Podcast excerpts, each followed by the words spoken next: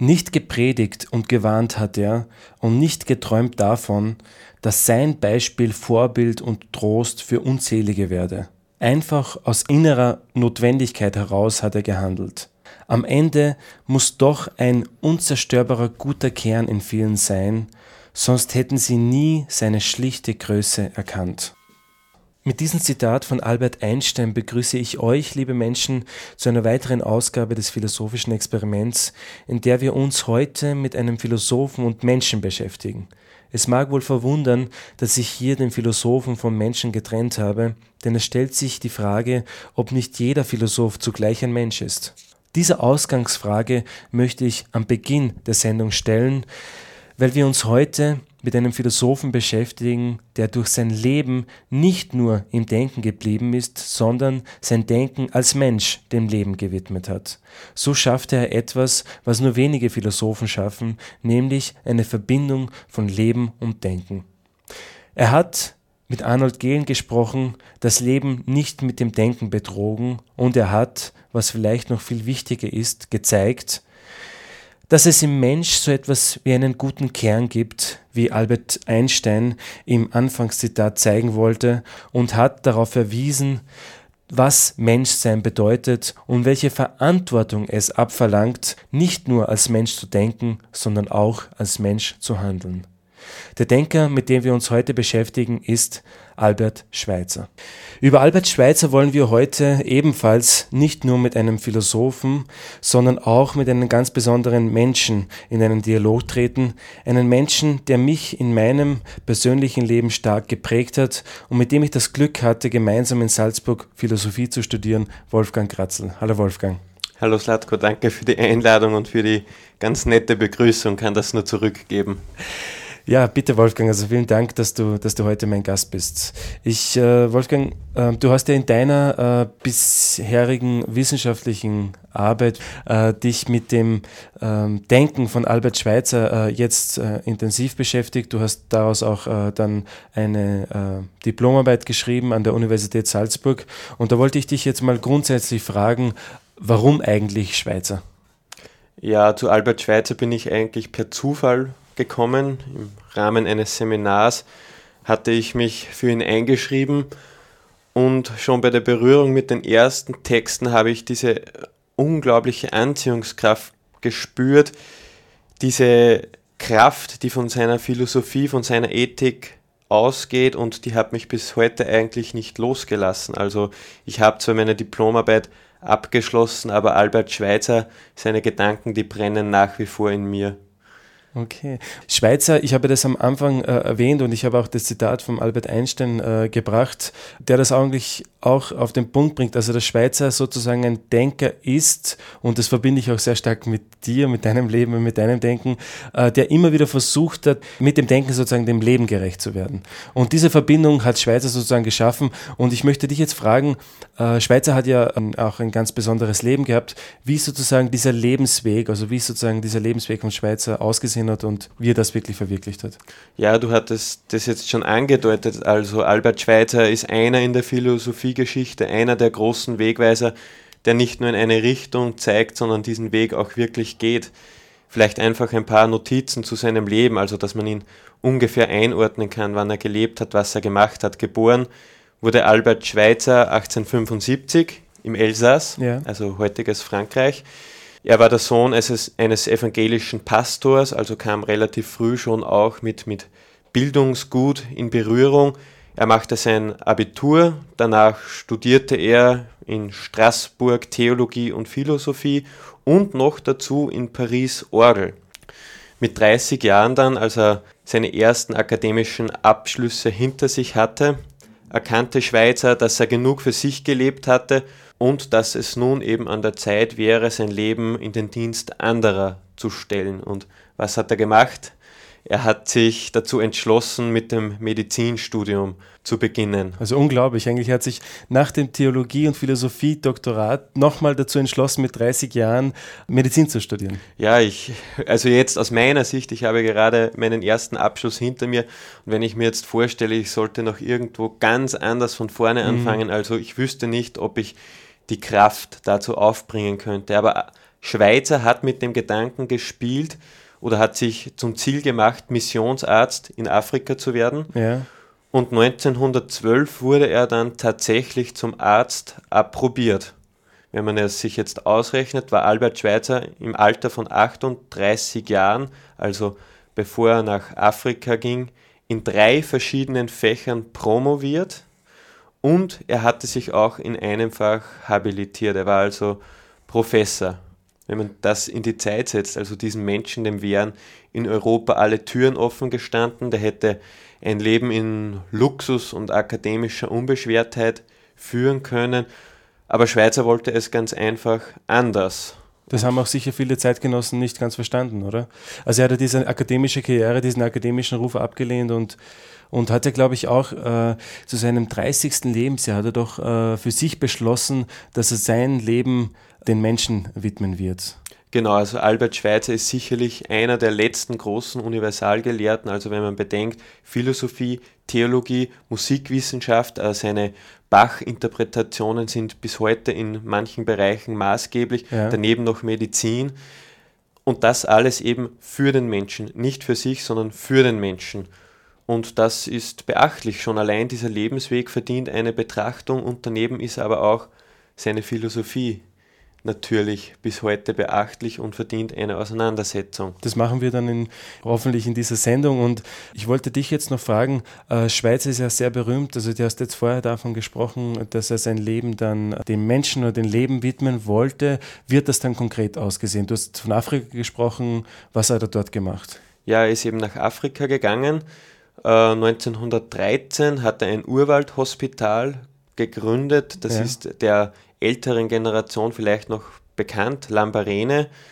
Ja, der große Gelehrte geht freiwillig nach Afrika, um dort Menschen zu helfen, die aus damaliger Sicht in manchen äh, Bildungsschichten Europas noch gar nicht als Menschen angesehen wurden. Und auch da wieder äh, diese unkonventionelle Art von Schweizer, der sich nicht mit dem Selbstverständlichen zufrieden gibt, sondern mit allem bricht, mit allen äh, überkommenen Vorstellungen bricht und radikal ernst macht mit seinen Ansichten. Also ich muss das auch jetzt ehrlich gestehen, Albert Schweitzer ist für mich einer dieser politischen Heiligen, der keinen Heiligenschein trägt. Ja. Und der auch mir bis heute eigentlich in meinem Leben sehr viel Kraft gibt. Kann man das äh, dann, ist vielleicht auch noch zu erwähnen, dass Schweizer ja dann im, im, nach dem Zweiten Weltkrieg ja der Friedensnobelpreis verliehen wurde. Was kann man da dazu sagen? War das sozusagen so ein Abschluss seines ganzen äh, Lebenswerkes und wird Schweizer das sozusagen in sein, oder wie kann man das in sein Leben integrieren? Naja, Albert Schweitzer hat schon äh, vor dem Ausbruch der Weltkriege immer wieder davor gewarnt. Er hat einen Kulturverfall diagnostiziert, dann war er ein großer Mahner und Warner. Ja, seine Rufe blieben ungehört, Europa schlitterte in diese Katastrophe hinein und nach dem Zweiten Weltkrieg wurde man eben wieder vermehrt auf Albert Schweitzer aufmerksam, auch weil er sich äh, öffentlich immer wieder dafür einsetzte für Frieden und andererseits gegen äh, das Aufrüsten im Kalten Krieg. Auch gegen Atomwaffen hat er sehr Auch gegen Atomwaffen, ja. ja, das geht da Hand in Hand ob das jetzt äh, dieser äh, Nobelpreis in irgendeiner Form ein Höhepunkt seines Schaffens war, das würde ich einmal dahingestellt lassen. Also Albert Schweitzer in seiner sehr bescheidenen Art hat das wahrscheinlich zur Kenntnis genommen, hat sich aber sicherlich auch nicht auf diesen Lorbeeren ausgeruht. Es war mal eine, eine Bestätigung, es war für ihn auch wieder mal eine Möglichkeit, öffentlich eine Plattform äh, benutzen zu können. Das hat er auch gemacht, also diese Rede über den Friedensnobelpreis, die ist ja bis heute erhalten. Die ist auch wirklich sehr gut. Ja, aber sein Lebensweg ist weitergegangen. Er ist wieder nach Afrika gegangen, hat eben dort ernst gemacht mit seiner Philosophie. Also er ist dann, der Friedensnobelpreis ist ihm 1954 verliehen worden und du hast vorher davon gesprochen, dass Schweizer ein Mensch war, der sehr ähm, den das ja nicht so wichtig war. Er hat, du hast davon gesprochen, dass er auch immer wieder versucht hat, durch diese ähm, öffentlichen zur Schaustellung seines Denkens Profit zu ziehen, um sozusagen dann in Afrika das Geld zu verwenden, um dort den Menschen zu helfen und weiter zu investieren, um dieses Hospital weiter auszubauen. Genau, Vorträge, auch Orgelkonzerte. Ja. Er hat immer wieder Reisen äh, veranstaltet. Und alles, was er da eigentlich erwirtschaftet hat, ist eben einem wohltätigen Zweck zugeflossen. Wie ist es dann weitergegangen?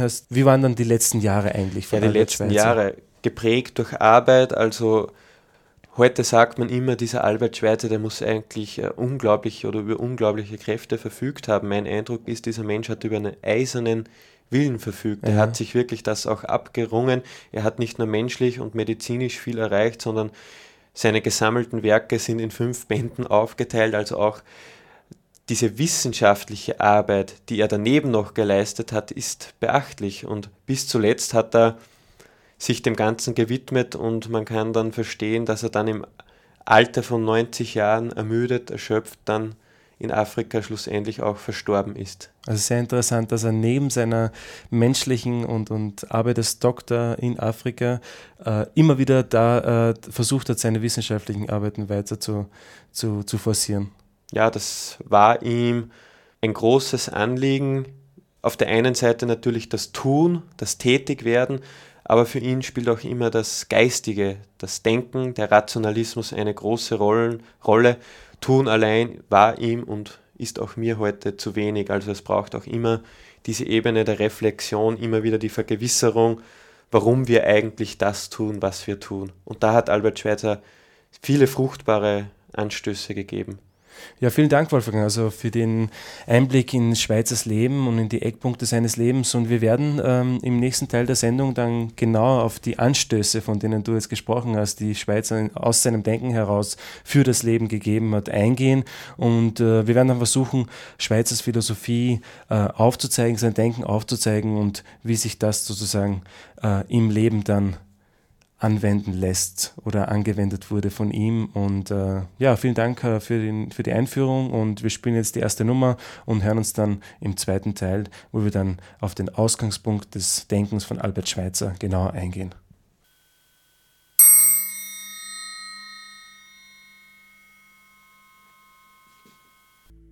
Ja, liebe Menschen, willkommen zurück zum zweiten Teil des philosophischen Experiments, wo wir uns heute mit einem Menschen der sich äh, mit Albert Schweitzer beschäftigt hat und äh, gerade seine Diplomarbeit zu diesem Thema geschrieben hat über das Denken von Albert Schweitzer, nämlich Wolfgang Kratzel, über das Denken von Albert Schweitzer unterhalten. Und äh, wir haben im ersten Teil äh, über das Leben von Albert Schweitzer gesprochen.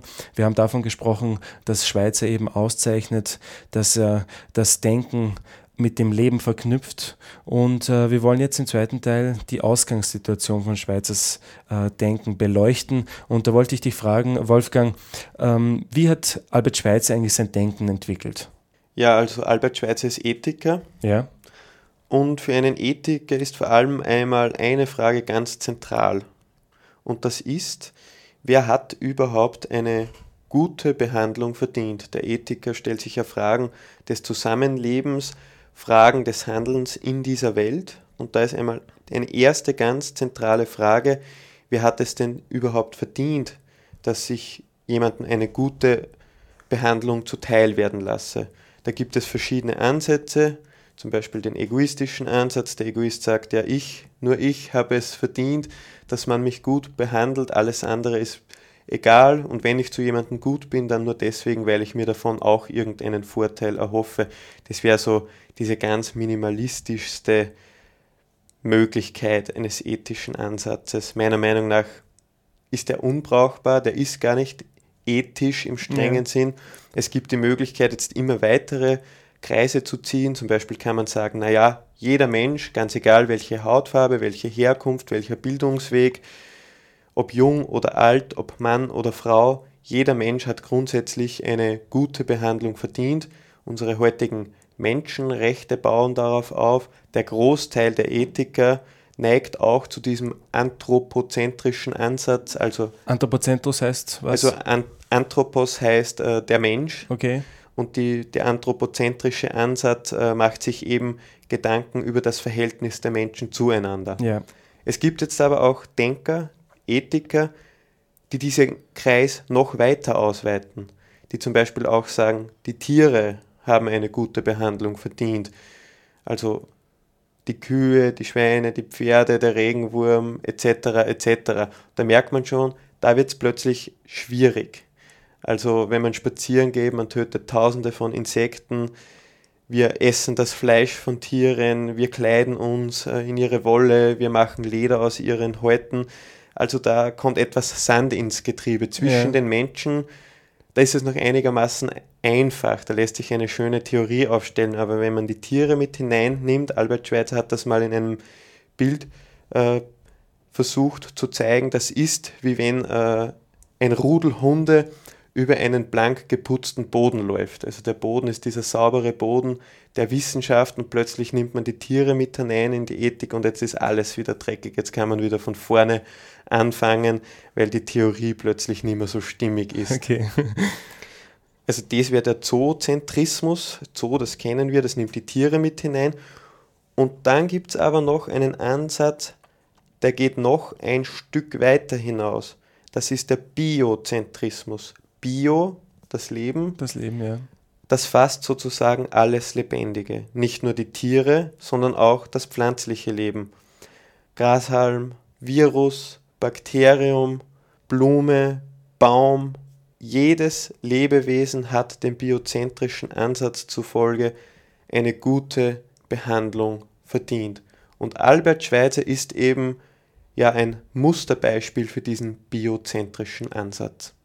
Äh, Albert Schweitzer hat ja einmal eine Maxime, wenn man das so sagen kann, beschrieben, indem er einmal gesagt hat, ich bin Leben, das Leben will, inmitten von Leben, das Leben will. Wie kann man das verstehen? Ja, wie kann man das verstehen? Also dieser Satz drückt eine Beobachtung aus, nämlich folgende, dass alles um uns herum Leben ist. Ja. Und alles strebt danach zu leben.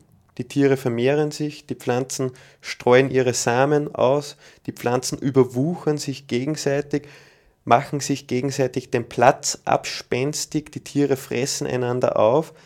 In der ganzen Natur, in jedem Lebendigen findet sich sozusagen der Drang, einfach zu leben, einfach da zu sein. Und dabei geht alles Lebendige so weit, sich sogar gegenseitig zu vernichten. Und der Mensch findet sich eben auch in dieser Situation, dass er ein Lebendiges ist, das leben will, inmitten von anderen lebendigen Pflanzen, Tiere, Menschen, die eben auch leben wollen. Und da kommt es notwendigerweise zum Konflikt, denn es muss immer irgendwo auch Leben vernichtet werden, damit also etwas Natur, leben kann. Also die Natur ist nicht nur gut, nicht nur schön, nicht nur das Ideal, sozusagen wie die antike Philosophie oder sehr viele Philosophen auch immer wieder die Natur verwendet haben, um, um, um sich hier sozusagen anzunähern, sondern Natur sieht, in der Natur sieht Schweizer sozusagen auch so ein grausames Motiv. Ja, das wissen wir eigentlich äh, seit Schopenhauer Nietzsche, seit der lebensphilosophischen Strömung. Natur ist schön von außen betrachtet, ja, die Blume ist schön von außen betrachtet, die Spinne, die ihr Netz webt, ist schön von außen betrachtet. Wer aber ein Stück weit unter die Oberfläche blickt, der merkt eines, die Natur ist einfach auch brutal und in ihrer Brutalität ein Stück weit blind. Genau, da schreibt nämlich Schweizer einmal, die Natur ist schön und großartig von außen betrachtet, aber in ihrem Buch zu lesen ist schaurig und ihre Grausamkeit ist sinnlos. Das kostbarste Leben wird dem Niedersten geopfert. Die Natur lehrt grausigen Egoismus. Die Welt, dem unwissenden Egoismus überantwortet, ist wie ein Tal, das im Finsteren liegt, nur oben auf den Höhen liegt Helligkeit. Alle müssen in dem Dunkel leben, nur eines darf hinaus, das Licht schauen. Das Höchste, der Mensch. Er darf zu der Erkenntnis des Miterlebens und Mitleidens gelangen, aus der Unwissenheit heraustreten, in der die übrigen Kreaturen schmachtet. Hier kommt schon ein äh, zentraler Begriff eigentlich in Schweizers Denken, nämlich der Begriff des Miterlebens und Mitleidens. Wie hängt der mit dieser grausamen Natur zusammen? Ja, also der Mensch ist sozusagen der einzige der des Denkens fähig ist. Okay. Also das Tier, das jetzt da weidet, die Kuh, die da Gras frisst, die macht das einfach. Also die denkt sich in diesem Sinne nichts dabei, die stellt sich nicht die Frage. Sie kann sich auch diese Frage gar nicht stellen. Ist das richtig, was ich tue? Ist das erlaubt? Bei Menschen ist das anders. Also der Mensch stellt sich diese Frage, er erkennt auch gleichzeitig, dass alles Leben um ihn herum auch leben will und er erkennt eben, dass das aber nicht möglich ist. Und das erfüllt ihn ein Stück weit mit Schmerz, dass er eben in dieser realen Welt lebt, die eben nicht so harmonisch ist, wie er das gerne hätte. Und was bleibt ihm dann übrig? Er hat Mitleid mit der Kreatur. Er hat Mitleid mit den Pflanzen, mit den Tieren, die sich da aus Unwissenheit immer wieder gegenseitig ins Elend stürzen. Und er hat auch Mitleid mit demjenigen Lebewesen, die er sozusagen für sein Leben opfern muss. Und du hast jetzt gerade in so, wenn man jetzt Schweizers Denken so betrachtet, wie wir es bis jetzt entwickelt haben, haben wir sozusagen so eine Science-Analyse aufgezeigt. Also wir haben gezeigt, wie Schweizer das Leben sieht und wir haben gezeigt, wie er sich positioniert zum Leben. Und da wollte ich dich fragen, Schweizer geht ja aber auch einen Schritt weiter. Er macht nicht nur eine Science-Analyse, sondern er macht auch eine Forderung daraus. Also er leitet sozusagen ein Sollen daraus ab.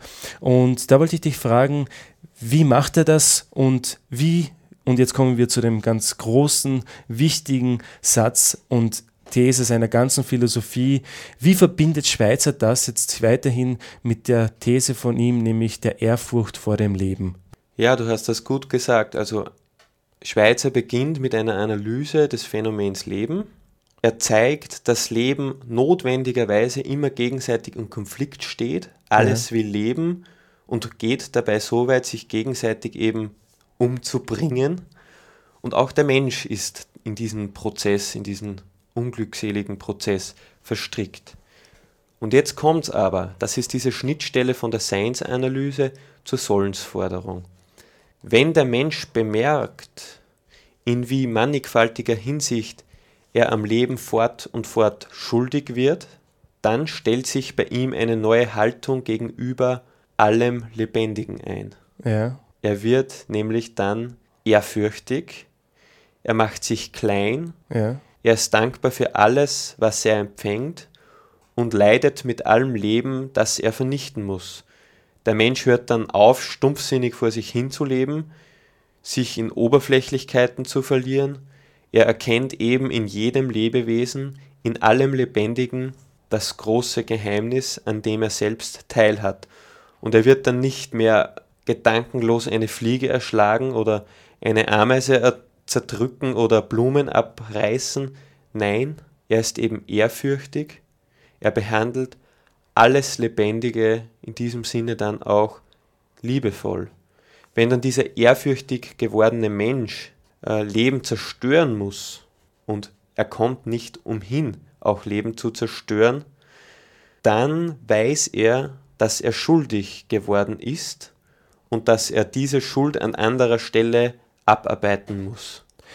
Ganz Und, praktisch. Mhm. Ein vertrocknender Regenwurm windet sich am Weg, der ehrfürchtig gewordene Mensch nimmt ihn und bringt ihn im Gras in Sicherheit. Ja. Oder Kinder treiben zum Beispiel ein schlimmes Spiel mit einem gefangenen Tier, reißen gedankenlos Blumen aus, der ehrfürchtige Mensch mahnt und unterrichtet sie, Respekt und Liebe allem Lebendigen entgegenzubringen. Ja. In weiterer Folge weiß auch der ehrfürchtig gewordene Mensch, dass es immer mehr zu tun gibt, als er wirklich zu tun vermag. Also Schweizer möchte uns sozusagen aus dieser Selbstverständlichkeit des Lebens, der, mit der wir sozusagen jetzt auch Tiere töten, mit der wir essen, in, mit dem wir sozusagen alles ähm, um unser Selbstwillen äh, für uns in Anspruch nehmen. Ähm, er möchte uns, wie du das auch äh, manchmal äh, immer wieder forderst, äh, in gewisser Weise durch eine Philosophie des Rüttelns aufrütteln und äh, uns zeigen sozusagen, dass wir äh, das auch schätzen müssen, dass wir darüber nachdenken müssen, dass wir nicht blind durch die Welt laufen dürfen. Und was ich sehr interessant finde, um das nochmal auf den Punkt zu bringen, Schweizer will ja die Ethik erweitern. Du hast das ja am Anfang schon erwähnt. Die traditionelle Ethik, du hast es erwähnt, beschäftigt sich zwischen, in dieser Beziehung zwischen Mensch und Mensch. Und äh, Schweizer geht hier einen Schritt weiter und möchte mit diesem Begriff des Ehrfurchts vor dem Leben äh, jedes, das ganze Leben sozusagen mit einbeziehen in seine Ethik. Und ich habe hier einen Satz, der das vielleicht auch äh, auf den Punkt bringt, wo Schweizer eben sagt, was äh, bringt uns sozusagen diese Ehrfurcht vor dem Leben und was, was, was können wir uns davor erwarten. Und da schreibt Schweizer einmal, durch sie kommen wir dazu, nicht nur mit Menschen, sondern mit aller in unserem Bereich befindlichen Kreatur in Beziehung zu stehen und mit ihrem Schicksal beschäftigt zu sein, um zu vermeiden, sie zu schädigen und entschlossen zu sein, ihnen in ihrer Not beizustehen, soweit wir es vermögen. Ja, das hört sich natürlich jetzt ganz schön romantisch an, genau. aber wenn wir das nochmal bedenken, also ich weiß das aus eigener Erfahrung, dass viele Menschen ein Problem damit hätten, wenn wir zu ihnen sagen würden, egal wie du lebst, du wirst fort und fort schuldig. Ein Leben in völliger Schuldlosigkeit ist unmöglich an einer ganz besonderen Stelle, die zu meiner Lieblingsstelle bei Schweizer gerechnet werden kann oder ja. zu meinen Lieblingsstellen schreibt Schweizer, das gute Gewissen ist eine Erfindung des Teufels. Warum? Also, weil wir eben immer Leben vernichten werden, weil wir zwangsläufig, wenn wir spazieren gehen an einem Sonntag, Millionen von Insekten zertreten werden, weil diese Schuld sozusagen eine existenzielle ist, ja. die an unserer Kreatürlichkeit haftet. Und wir können tun, was wir wollen. Wir werden sie niemals gänzlich abschütteln können. Was wir tun können, ist an anderer Stelle versuchen, Leben zu bewahren, eben diesen Regenwurm ja. in Sicherheit zu bringen oder auch Leben zu fördern. Wenn zum Beispiel ein Vogel äh, gefressen wurde von einer Katze und ich höre diesen Nachwuchs da jetzt vor Hunger schreien, dass ich dann eben versuche, mich diesem Leben hinzugehen und diese Vögel großzuziehen. Also Albert Schweitzer, du hast diesen Punkt angesprochen, fordert vor allem eines von uns, macht es euch nicht zu einfach. Also ja. er rüttelt uns heraus, er reißt uns heraus aus diesen Selbstverständlichkeiten und ein ganz zentraler Kampf, den er führt und was er auch immer wieder herausstreicht, ist dieser Kampf gegen die Gedankenlosigkeit.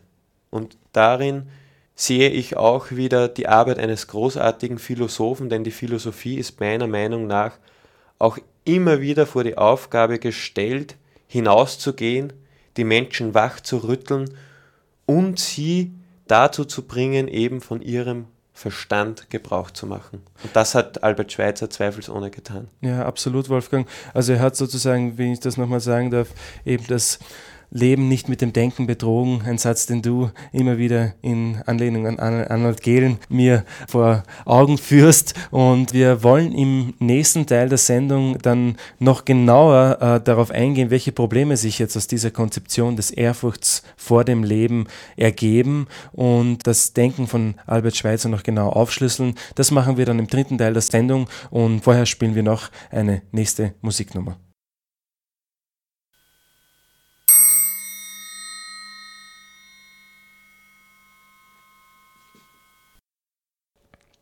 Ja, liebe Menschen, willkommen zurück zum dritten Teil des philosophischen Experiments, wo wir uns heute mit Wolfgang Gratzl äh, über den Denker Albert Schweitzer unterhalten.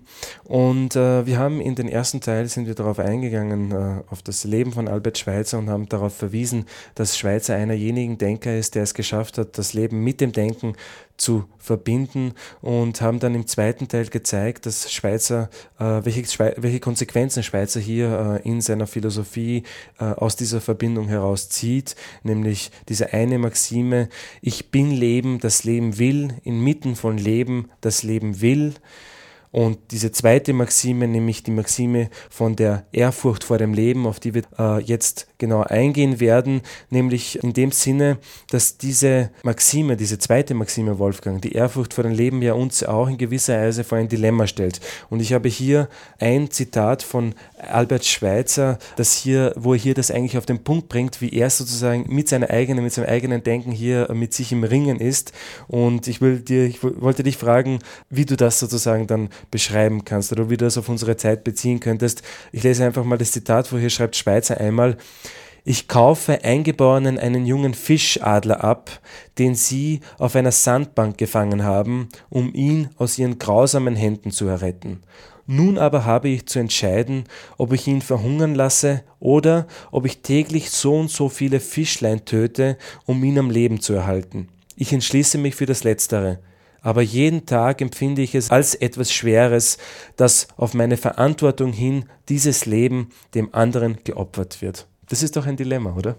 Ja, und das Großartige an der Ehrfurcht vor dem Leben ist, dass sie dieses Dilemma radikal ernst nimmt, erstens, und dass sie dieses Dilemma in die eigene Konzeption aufnimmt. Genau dieses Dilemma, immer vor der Situation zu stehen, etwas falsch zu machen, immer vor der Situation zu stehen, Leben vernichten zu müssen, gar nicht anders zu können, ist sozusagen der innere Motor, aus dem die Ehrfurcht vor dem Leben, die ja nach außen hin fast ein bisschen leblos wirkt, ihr Feuer zieht. Ja.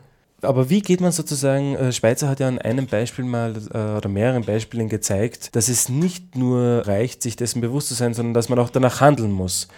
Und zum Beispiel äh, ein Beispiel, wo er, wo er gezeigt hat mit der Katze, ja, wie bringt man sozusagen eine Katze um, wenn man weiß, es gibt viel zu viele und man kann sie nicht füttern oder so, wenn ich jetzt, äh, wenn ich mal das richtig aus der Erinnerung äh, wieder hervorhebe. Und äh, Schweizer sagt, wenn man ein Tier töten muss, in diesem Fall die Katze, dann soll man es schnell machen und so, dass das Tier so wenig Leiden wie möglich hat. Und er sagt dann, man sollte mit einem Hammer der Katze auf den Kopf schlagen, sozusagen, dass die Katze so wenig Leid wie möglich hat äh, und aus dem Leben schwindet. Genau, und der Punkt ist jetzt aber, da gebe ich dir vollkommen recht und ich weiß, dass du dieses Beispiel liebst und dass wir auch tagelang darüber gesprochen haben. Der Punkt ist aber, dass mich das nicht entschuldigt. Das heißt, auch wenn ich ein Tier sehr schnell töte, das Tier gar nichts mitbekommt, womöglich schmerzfrei stirbt, also was man so landläufig unter einem schönen, unter Anführungszeichen, Tod versteht, bin ich dennoch schuldig. Ja. Ich habe Leben genommen. Ich bin an einem Lebendigen schuldig geworden, nur weil ich aus Notwendigkeit gehandelt habe. Du hast das so schön beschrieben. Es gibt schon so viele Katzen, ich kann sie nicht mehr ernähren. Nur weil ich eben aus dieser Notwendigkeit gehandelt habe, macht mich das eben nicht schuldlos. Und das ist der Punkt bei Schweizer, an dem sich sehr viele Menschen stoßen. Das ist aber auch der Punkt an Schweizer, den ich liebe und das ist der Punkt, warum ich Schweizer für einen grandiosen Denker halte, weil er endlich mit diesem Unschuldigkeitswahn, in den sich unsere Zeit hinein manövriert hat, bricht. Ja. Er fordert uns dazu auf, ein bewusstes Leben zu führen, ein nüchternes, ernstes Leben, das sich nicht versteckt vor den Daseinskämpfen, die uns täglich umgeben. Und es hat Schulversuche gegeben, auch äh, mit dieser Philosophie der Ehrfurcht vor dem Leben. Und Albert Schweitzer hat einmal berichtet, wo er dann so eine Schule besucht hat, dass er erstaunt war, dass die Kinder Kinder waren, aber sie waren nicht mehr kindisch, wohl kindlich, aber eben nicht mehr kindisch. Sie waren ernst, sie hatten Ehrfurcht vor dem Leben und sie hatten auch schon ein Gefühl dafür, Verantwortung übernehmen zu müssen. Und das ist eigentlich das, ich werde auch Lehrer, wo ich mit meinen Schülern hin möchte. Ja. Dass sie ein bewusstes, verantwortliches Leben führen. Und Schweizer weist ja auch darauf hin, dass es sozusagen nicht reicht, was ich vorher schon erwähnt habe, sich bewusst zu werden, sondern auch danach zu handeln. In dem Sinne, er, er zeigt das an, an, an, einem Beispiel der Hausfrau, ja, die ihren Dienstmädchen aufgibt, den lebenden Fisch zu töten, damit sie ihn äh, dann verarbeiten kann. Und das könnte man auch verbinden mit unserer heutigen Zeit, wo so dieses Leid, das die Tiere und das Leben, jetzt im Schweizer Sinne zu sprechen, erfahren, wir gar nicht mehr sehen. Wir sehen ja sozusagen das Fleisch nur noch mehr in den Verpackungen wir kaufen es, wir konsumieren es, aber wir sehen sozusagen gar nicht mehr, was da dahinter betrieben wurde, welche, welche wirtschaftlichen Mächte, welche Interessen da dahinter stecken und dieses sozusagen das Leben einschränken, die eben dieses Denken eben nicht haben, das der Schweizer hier fordert. Und hier finde ich Schweiz eigentlich sehr modern. Ja, ja, sicher. Also seine Forderung ist auch in der Landwirtschaft, im Tierzuchtbereich Leid zu vermindern, wirklich nur das zu nehmen, was notwendig ist. Das ist auch etwas, was wir in unserem konsumorientierten Europa uns vielleicht einmal äh, auf die Fahne schreiben sollten. Und dennoch, aber also dieses dennoch ist immer wichtig bei Schweizer, dennoch auch Verantwortung zu übernehmen für das Leben, das wir notwendig vernichten müssen. Denn das gute Gewissen hat eben der Teufel erfunden. Und wer glaubt, er geht mit einer weißen Weste durch die Welt, er beschmutzt sich seine Hände nirgends, der geht eben nach Schweizer fehl und meiner Meinung nach geht er wirklich fehl. Aber was, was bedeutet das? Ist das nicht sozusagen auch so eine Art Schwierigkeit, eine Schwere, die Schweizer hier dem Leben aufbürdet, weil er äh, den Menschen aus dieser Selbstsicherheit herausreißt und ihn immer wieder auffordert, von, von, von jeder Minute fast, sich dem Leben zu stellen und sich dessen bewusst zu werden. Ist das nicht eine Aufgabe, die fast zu groß ist für den einzelnen normalen Menschen, in Anführungszeichen? Ja, du hast vollkommen recht. Er schreibt auch an einer Stelle, ich darf zitieren, ja. es nützt ja nichts, was du tust und kannst, um Leiden zu verhüten, um Leiden zu mildern, um Leben zu erhalten, ist ja doch nichts im Vergleich mit dem, was geschieht auf der Welt um dich herum, ohne dass du etwas dazu tun kannst. Alles, was du tun kannst, wird in Anschauung dessen, was getan werden sollte, immer nur ein Tropfen statt eines Stromes sein. Und jetzt kommt's. Ja. Das wenige, das du tun kannst, ist viel. Leben erhalten ist das einzige Glück. Natürlich, ja. deine Frage ist sehr berechtigt. Also was ist wirklich äh, mit der Glückseligkeit des Menschen? Der Mensch nach Albert Schweitzer sieht sich ja immer wieder vor die Frage gestellt, mache ich zu wenig, ist das genug? Und dennoch, ich bin noch immer schuldig. Und Albert Schweitzer sagt aber, du hast aber eigentlich gar keine andere Alternative. Du kannst gedankenlos werden, du kannst dich in Geselligkeit üben, du kannst einen Panzer anlegen, damit du nicht mehr mitleidest, aber wenn du das tust, dann gehst du auch am Leben vorbei. Also wer so sozusagen sein Leben bewahren will, wer glücklich sein will, nach dieser Maxime des Neuen Testaments, der wird es nach Schweizer verlieren. Und wer sein Leben hingibt für das Leben, für die geringste Kreatur, für den Regenwurm, der wird es erhalten. Und bei Schweizer findet sich eine sehr schöne Verbindung meiner Meinung nach auch von Ethik und Mystik. Das heißt, wer sich dem Leben hingibt, der wird punktuell etwas erfahren, der wird an etwas teilnehmen, für dessen Beschreibung aber die Sprache eben nicht mehr ausreicht. Da flüchtet er sich dann ins Dunkel, das überlässt er dann den Einzelnen, diese mhm. punktuellen Momente zu erleben. Und ich finde, das ist schön. Also die Ehrfurcht vor dem Leben ist nicht nur diese strenge, völlig ernste Angelegenheit, sondern sie ist auch die Möglichkeit, in kurzen Momenten, sagen wir es ganz vorsichtig in der philosophischen Sendung, dem Göttlichen zu begegnen.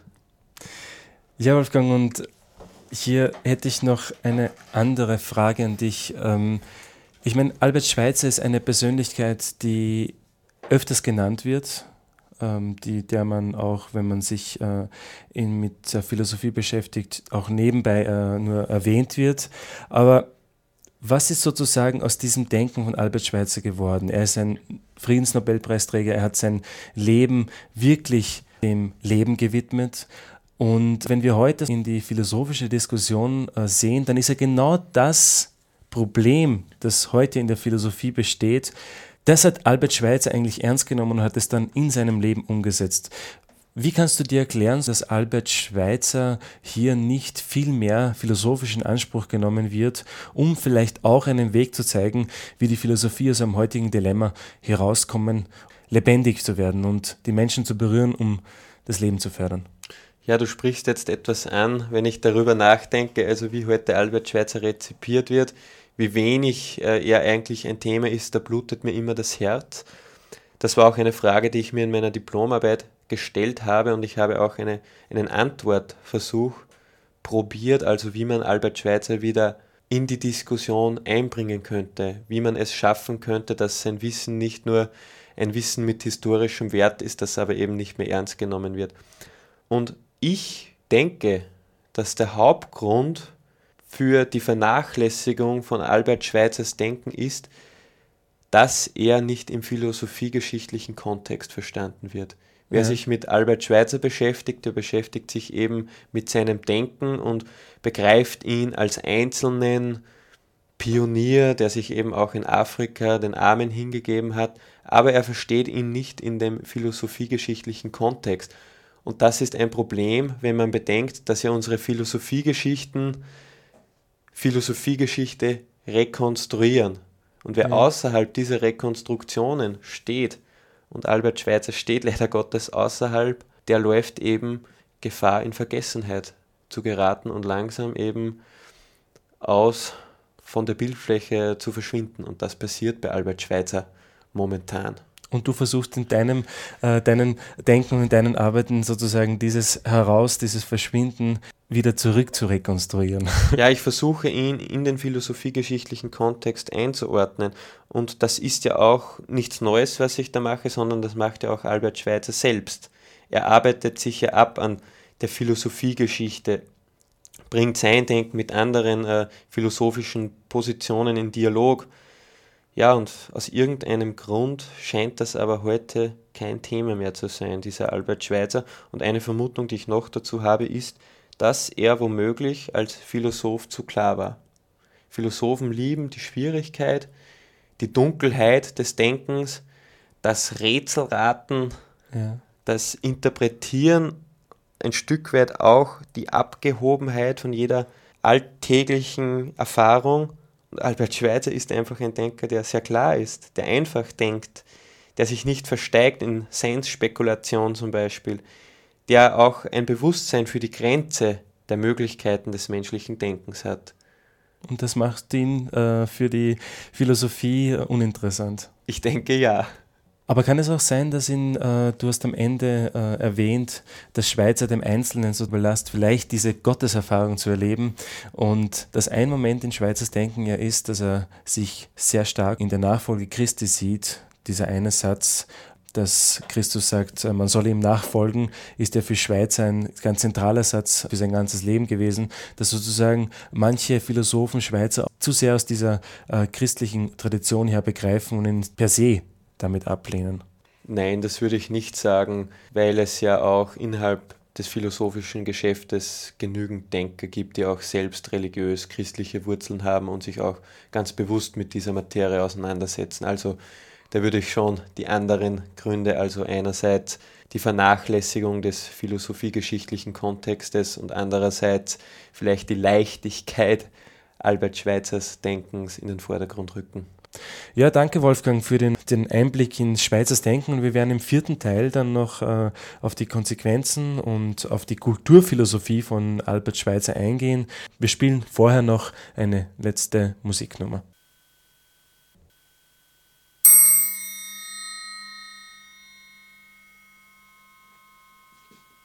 Ja, liebe Menschen, willkommen zurück zum vierten Teil des philosophischen Experiments, wo wir uns heute mit Wolfgang Kratzl über das Denken von Albert Schweitzer in einen Dialog treten. Und wir haben im letzten Teil äh, davon gesprochen, was das Dilemma so dieser Maxime von Albert Schweitzer, nämlich seiner Hauptmaxime, die Ehrfurcht vor dem Leben ist. Und wir haben auch äh, versucht zu zeigen, wie äh, so Schweitzer an Popularität verloren hat und wieso Schweizer äh, nicht mehr so rezipiert wird, wie es für ihn angemessen wäre und für sein Lebenswerk angemessen wäre. Und wir werden jetzt in, in diesem Punkt, in diesem Teil der Sendung darauf eingehen, auf weitere Überlegungen von Schweizer, nämlich auf seine kulturphilosophischen Überlegungen, Wolfgang. Und da hätte ich jetzt äh, eine Frage. Schweizer schreibt nämlich einmal, das Verhängnis unserer Kultur ist, dass sie sich materiell viel stärker entwickelt hat als geistig. Was heißt das? Ja, Albert Schweitzer unterscheidet im Zuge seiner Kulturphilosophie zwei Arten des Fortschritts. Das ist einerseits der materielle Fortschritt, Technologie, ja. Atombombe, wirtschaftliche Systeme, alles, was eben da dazugehört, und andererseits der geistige Fortschritt. Unsere Kultur hat gegenwärtig das Problem, so die Diagnose Schweizers, dass sie sich materiell enorm entwickelt hat. Also wenn man sich einfach mal heute die technologischen Möglichkeiten ansieht, dann versteht man diesen Gedanken Schweizers. Das Problem ist jetzt andererseits, dass die geistige Entwicklung da nicht Schritt gehalten hat. Das heißt, wir haben heute zum Beispiel Atombomben, wir haben diese Energie zur Verfügung, Atomenergie etc., aber wir wissen andererseits überhaupt nicht, was wir damit anfangen sollen. Wie wir geistig das in unser Leben integrieren können. Ja, was das eben alles überhaupt bedeutet für unser Leben. Und er hatte ein sehr schönes Bild, das diesen vielleicht ja. jetzt kryptisch erscheinenden Gedanken verdeutlicht. Er sagt, die Entwicklung unserer Kultur gleicht einem Schiff, das immer mehr an Fahrt gewinnt. Ja? Der Antrieb wird immer stärker. Vorher war es der Wind, dann ist es der Dampf, jetzt ist es der Motor, Turbinen und das Ruder ist aber klein geblieben. Ah, okay. Wir haben sozusagen keine Möglichkeit mehr, dieses sehr kraftvoll dahinschwimmende Schiff zu steuern. Und das ist nach Albert Schweitzer eben ein Riesenproblem. Die Tatsachen haben uns in ihre Gewalt bekommen und es ist fraglich, ob wir da noch einmal herauskommen. Also diese Unterscheidung zwischen Vernunft und Tatsachen. Also dass wir mit unserem Denken die Tatsachen nicht mehr einholen können. Ja, so könnte man es sagen. Wir alle sind Rädchen im Getriebe geworden. Ja. Eben die Tatsachen, dieser große Motor hat uns im Griff. Wir gehören Parteien an. Der Staat gebietet über uns in immer mannigfaltiger Hinsicht. In Arbeit, im Arbeitsplatz wird von allen das Letzte verlangt.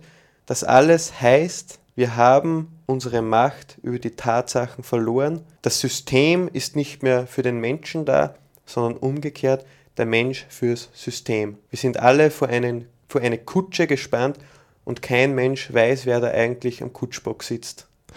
Das ist eigentlich interessant, äh, diese, diese äh, Auseinandersetzung Schweizers mit der modernen Kultur, nämlich deswegen, weil ja diese Phänomene in unserer Zeit noch viel extremer geworden sind, oder? Ich meine, das ist auch ein Widerspruch äh, dessen, dass Schweizers Popularität eigentlich nachgelassen hat.